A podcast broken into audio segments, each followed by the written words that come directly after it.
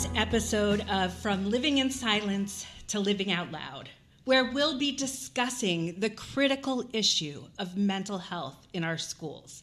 Today, we are privileged to have Dr. Tony Walker, Senior Vice President of Academic Programs at the JED Foundation, join us for this illuminating conversation on this topic.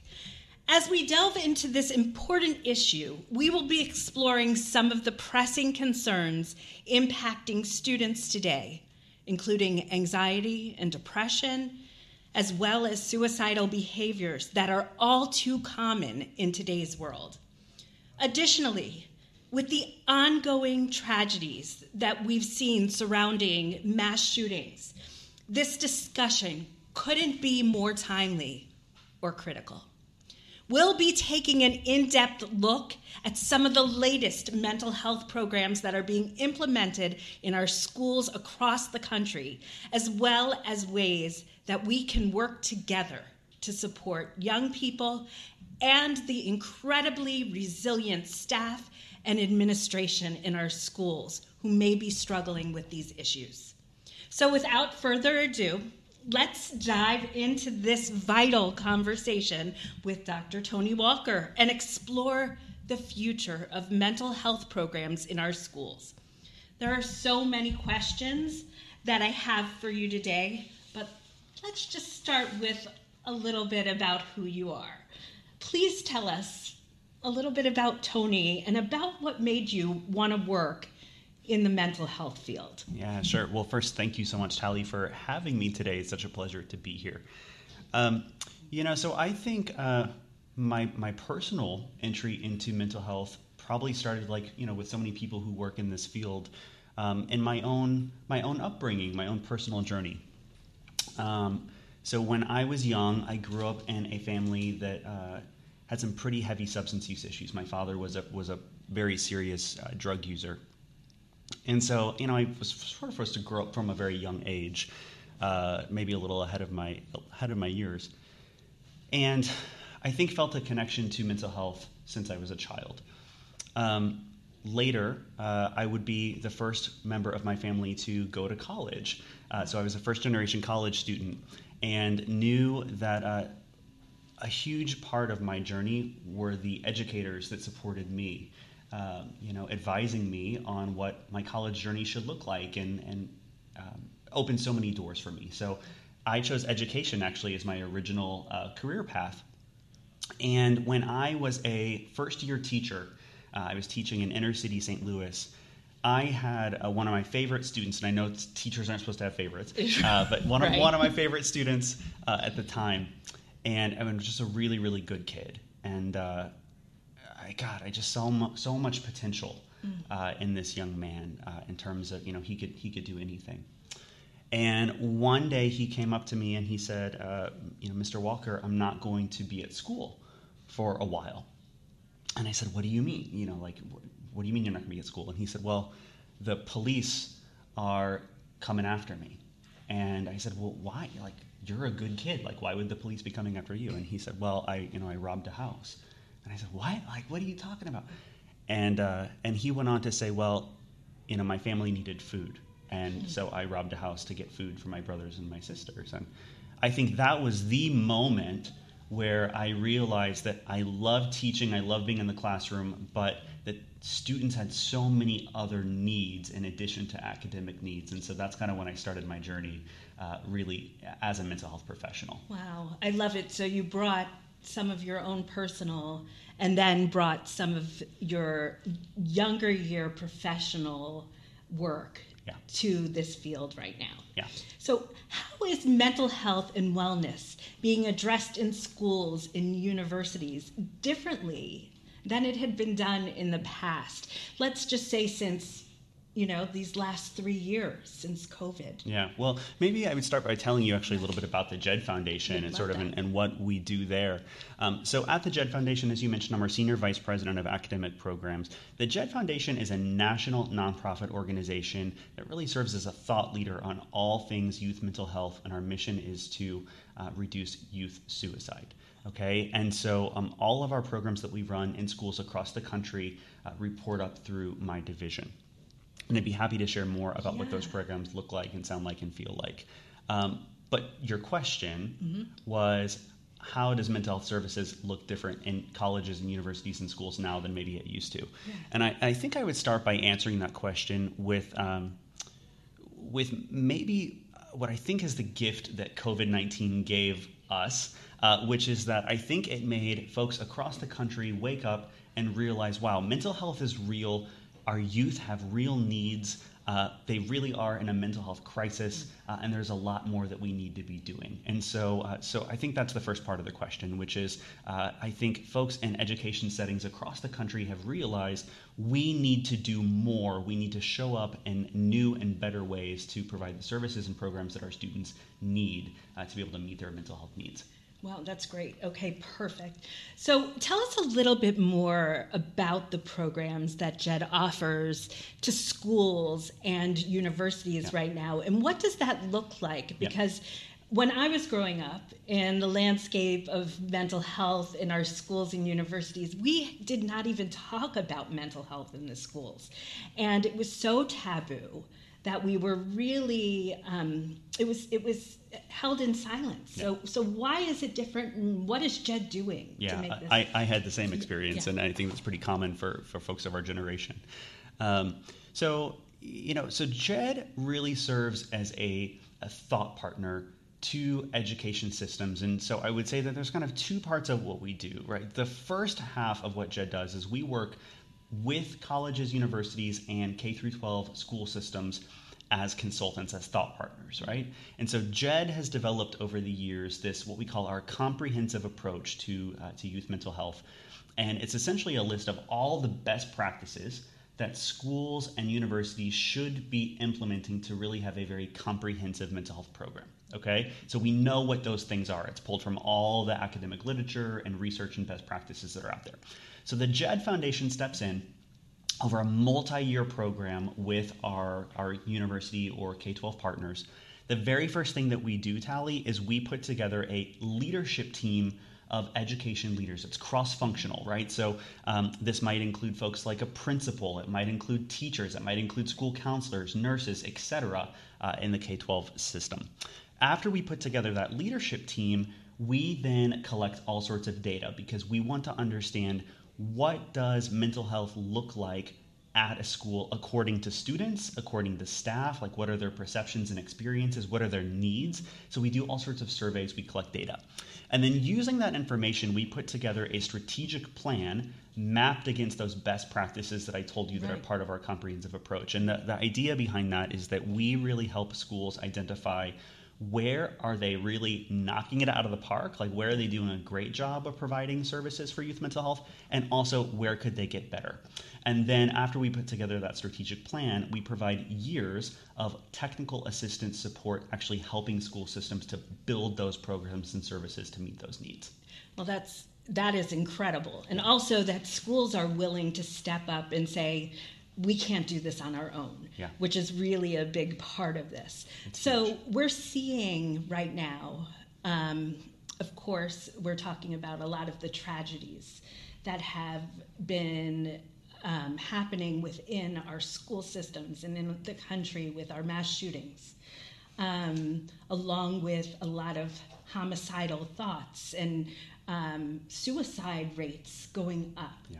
Um, what other things are you seeing schools grappling with at this time? Yeah, well, you know, I'm glad you mentioned that. Uh, so, so the first thing I would say is um, the mental health crisis that our youth are facing is actually not a new thing, right? I feel like, as I mentioned before, we're talking about it a lot more mm-hmm. in the the wake of COVID nineteen uh, where, where it sort of became front and center in, in, the public spotlight, but it's always been there. And in fact, the 10 years leading up to uh, 2019, we were seeing youth suicide rates at an all-time high, rates of depression at an all-time high, rates of anxiety in youth um, at an all-time high. So these these have been issues that youth have been grappling with.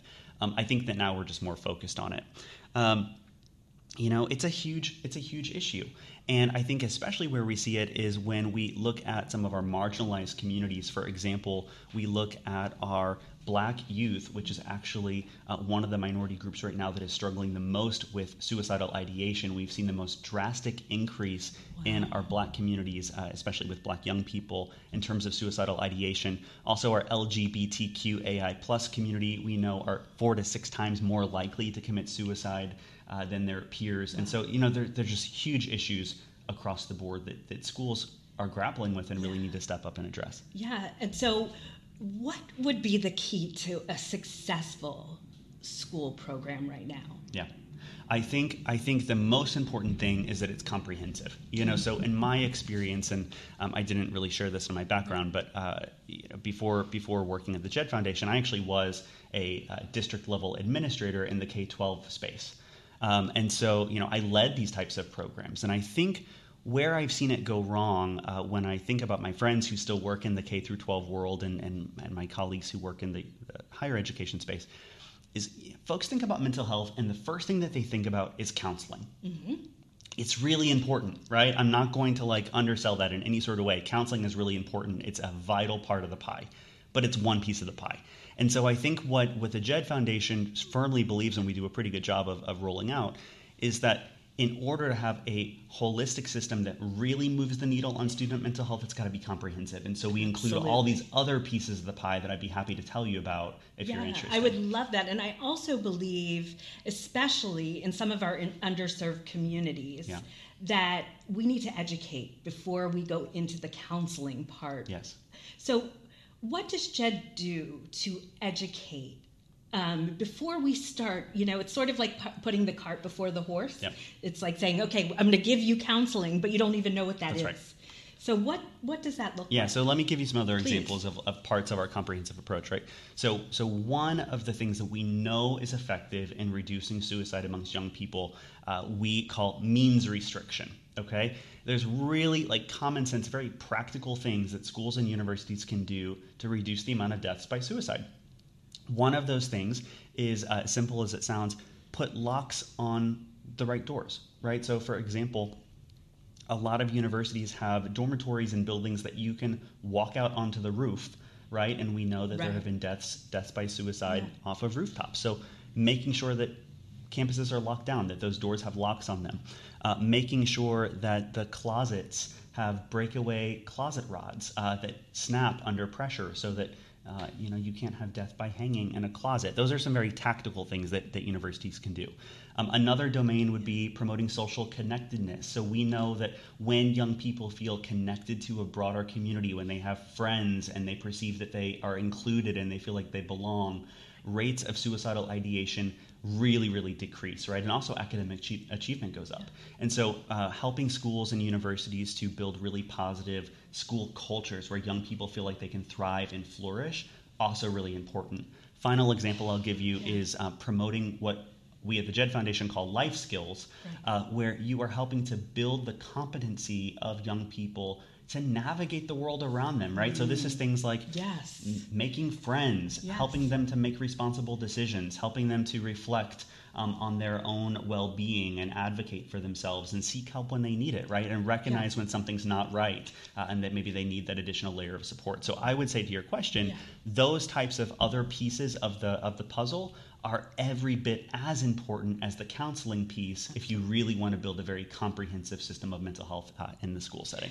Absolutely. And I also think that communication has changed drastically um, the way we communicate with one another. And I think that that is another big systematic change yeah. that um, would be great to look at. Does the JED Foundation in any way have any programs that support the growth of technology and the use of technology um, in, in the schools? Because I see um, how much social media is playing a role in our young people's lives. Yeah, absolutely. Yeah, so so that's woven through our comprehensive approach in terms of the ways that we support schools and thinking about that yeah. work, right?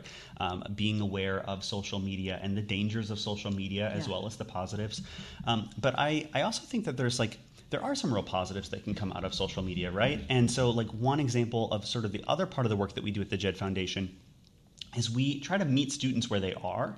And so uh, I think actually our most like student facing work is leveraging folks who are social media influencers and celebrities and uh, you know big companies like Netflix and Disney and MTV and that sort of thing uh, to to advise content that is helpful to young people as they think about mental health um, and to help reduce the stigma that can exist around mental health. So now that you brought that up, the big thing is stigma.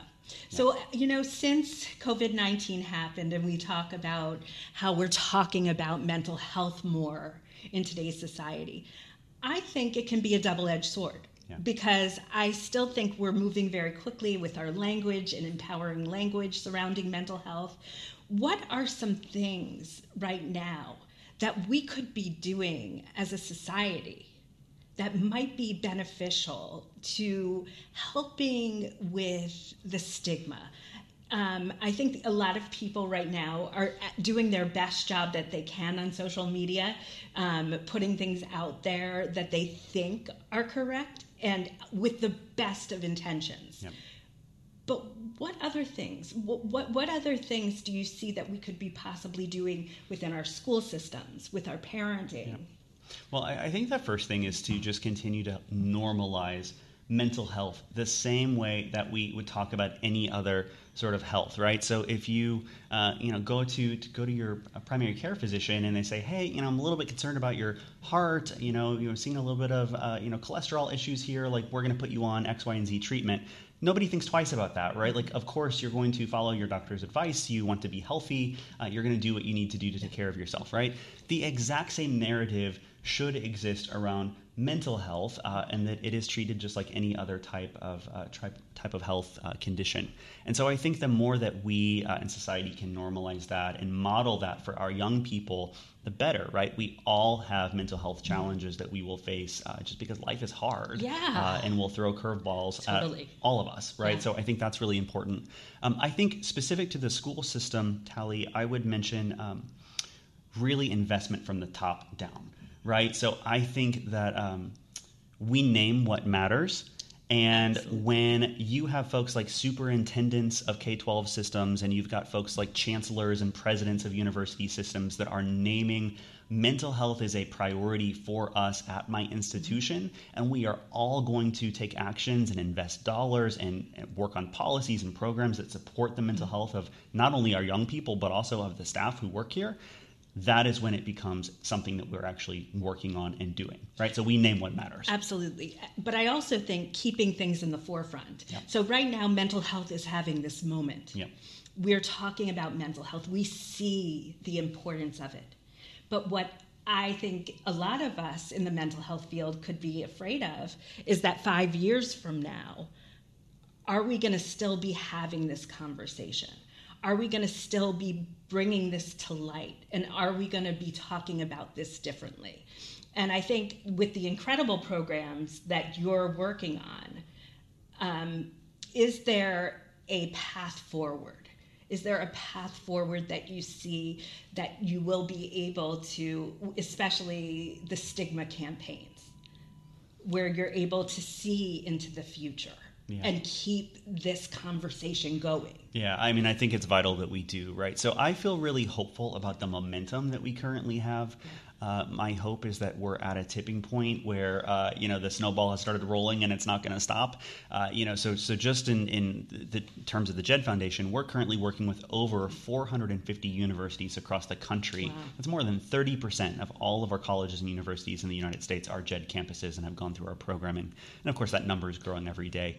Uh, we're currently in over a hundred uh, different high school systems, and that's one of our newer programs, and that's continuing to grow. We've got some exciting stuff coming down the pipe there. I can share more about. So, so I think that um, with the momentum that we have, um, we're heading in the right direction. But to your point, it's up to all of us to keep the conversation alive and keep it front and center, not only amongst mental health professionals, but all decision makers, because there's so many competing priorities. And I also think, uh, you know, a group that sometimes get left out, but is super important to the conversation, is our is our legislators. Absolutely. Yeah, because at the end of the day, you know, like where are the dollars coming from that Yep. school systems, especially public school systems, are using to pay for these types of programs? Uh, you know, most of them are coming from from state and federal dollars, and so making sure that it stays front and center in the conversation there is really important too. Absolutely. And then another piece that I think we can't overlook is the way our families handle mental health and how we can have these discussions and also bring trainings and education to not just our students but to our parents, our grandparents raising grandchildren. What does that look like? What are there any programs right now that are um, out there that not just support the students? Because I think very much when you're looking at a holistic model and you're wanting to impact everybody, um, everybody involved in a child's life. So are you do you have programs that also sort of blanket the the landscape of, of who affects a child Yeah, yeah. We at the Jed Foundation absolutely do. Uh, you know, and I would encourage all of our all listeners today to go to jedfoundation.org and, and you can find lots of information about the various campaigns and programs that we have available. I think the point that you raised, Hallie, is so critical.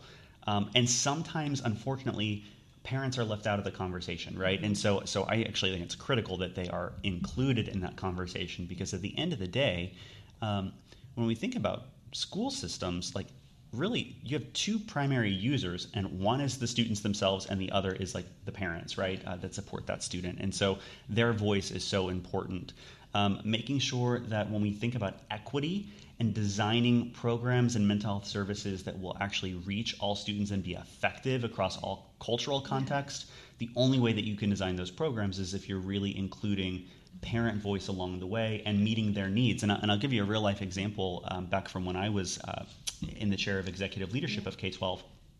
So, you know, I recognize this need pretty early on of, you know, gosh, we have families that would benefit from a family therapy service. Okay. And I knew it. Uh, we wanted to offer it free, low cost. Right. Um, and so I partnered with a, a local university uh, mental health center that would provide that service for us. And the only problem was that uh, parents, to take advantage of the service, had to actually go out to that university campus, and we didn't have a whole lot of takers. And uh, you know, we thought and thought about like what is happening here.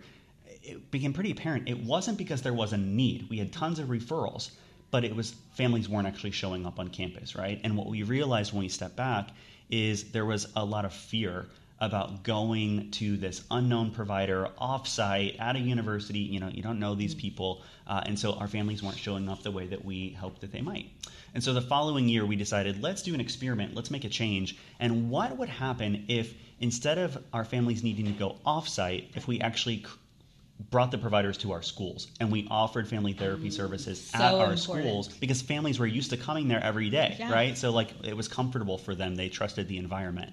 And it was night and day uh, in terms of our number of, of families that would show up and take advantage of those services. And we saw tremendous results. So that's just one real life example of the types of shifts that schools can make, the types of services that they can offer, because schools really are the heartbeat of a community, you know, and, and families and community members are Yeah. used to going there every day uh, anyway. Yeah.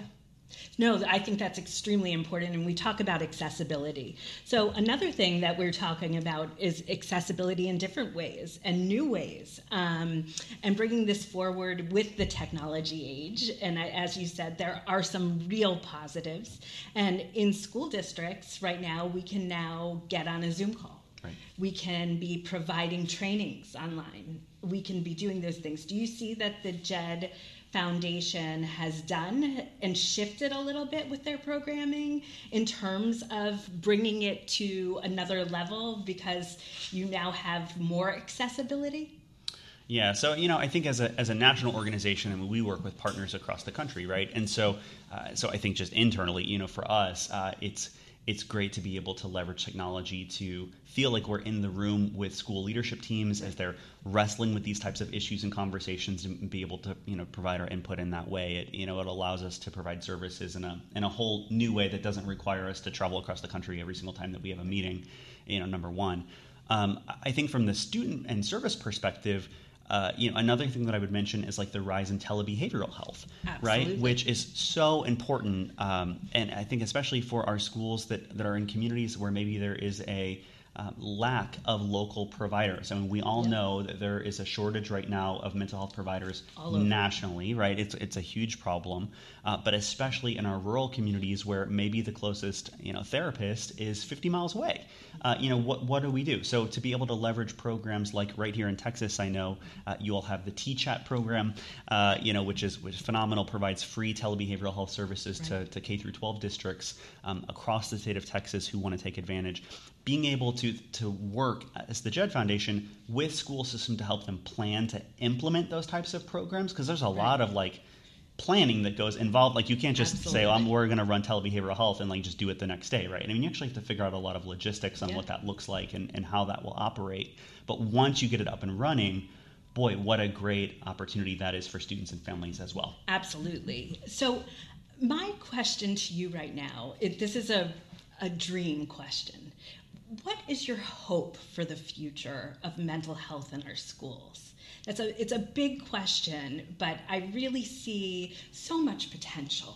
Yeah, I, I have the answer. Actually, two answers. Oh. I love it. Yeah. Yes. So, okay. So the, the first uh, the first hope is um, the first hope is that all students, regardless of whether they are in the K through 12 space or in higher ed, have access to an excellent mental health system that's comprehensive, that provides services and prevention programs and mental health literacy training opportunities, uh, that our students are walking out of our education systems prepared for life, right? Prepared for the world uh, and and all the the things that life will throw at them. That you know they have a, a healthy sense of self and, and are able to navigate healthy relationships and and understand their own mental health and are able to get help when they, they need to, right? Because we we've got to do something about the mental health crisis that we're currently Absolutely. facing. Uh, you know, we have far too many young people taking their own lives.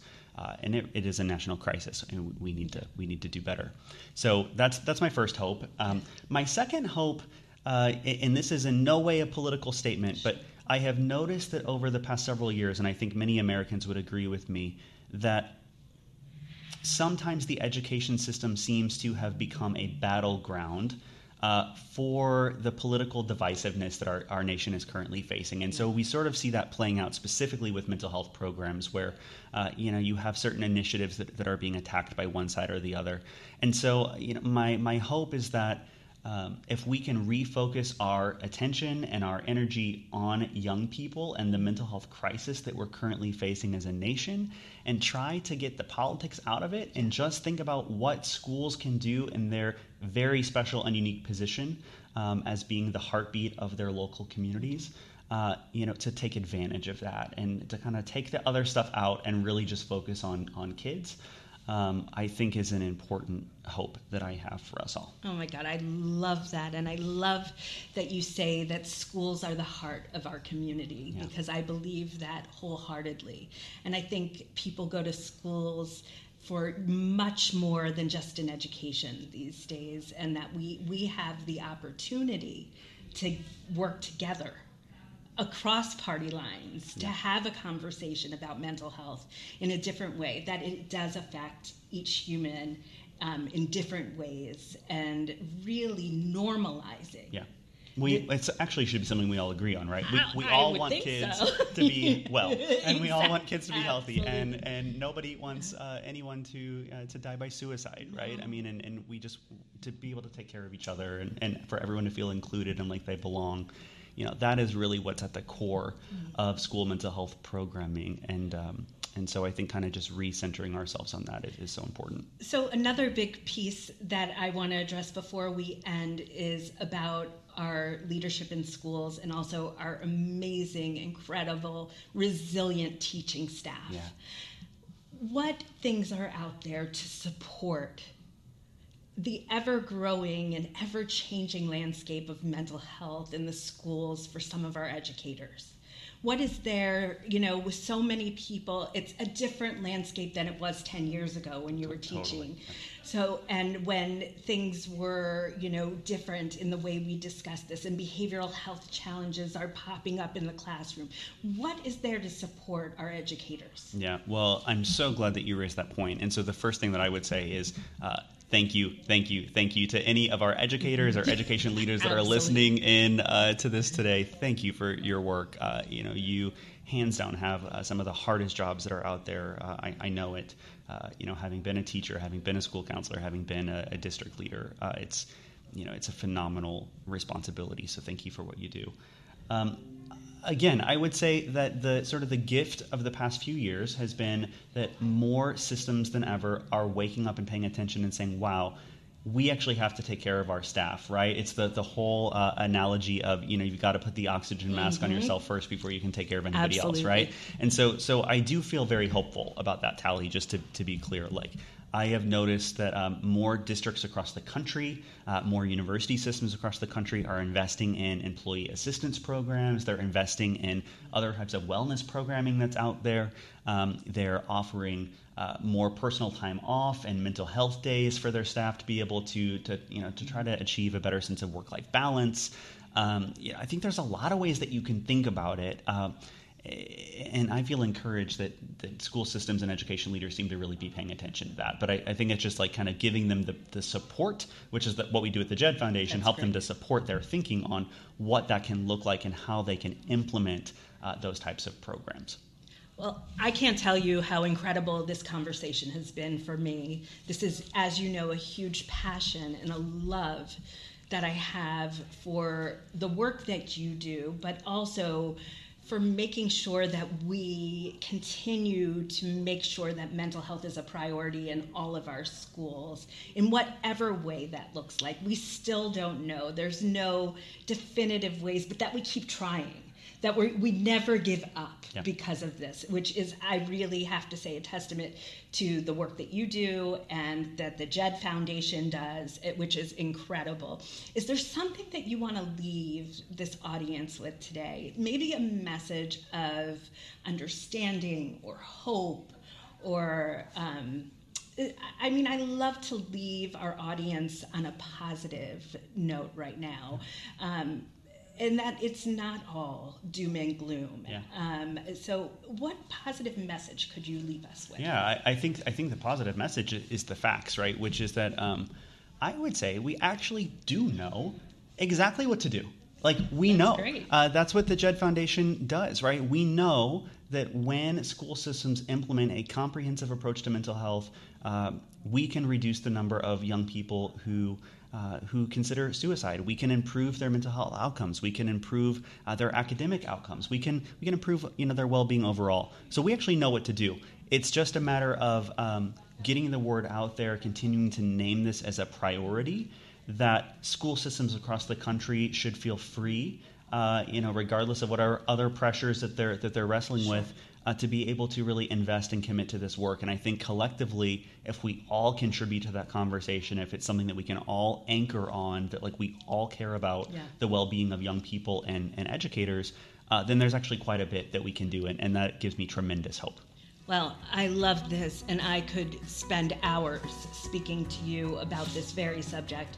Dr. Tony Walker, it has been such an incredible incredible pleasure having you with me today, bringing your brilliance, but bringing your authenticity to the work that you do and just being the person that you are and being able to be an ambassador for mental health when you understand it so well. Um, I'm just so fortunate to know you and to have had you on this podcast today. Thank you all so much for listening to From Living in Silence to Living Out Loud. I look forward to seeing you next month. Take care.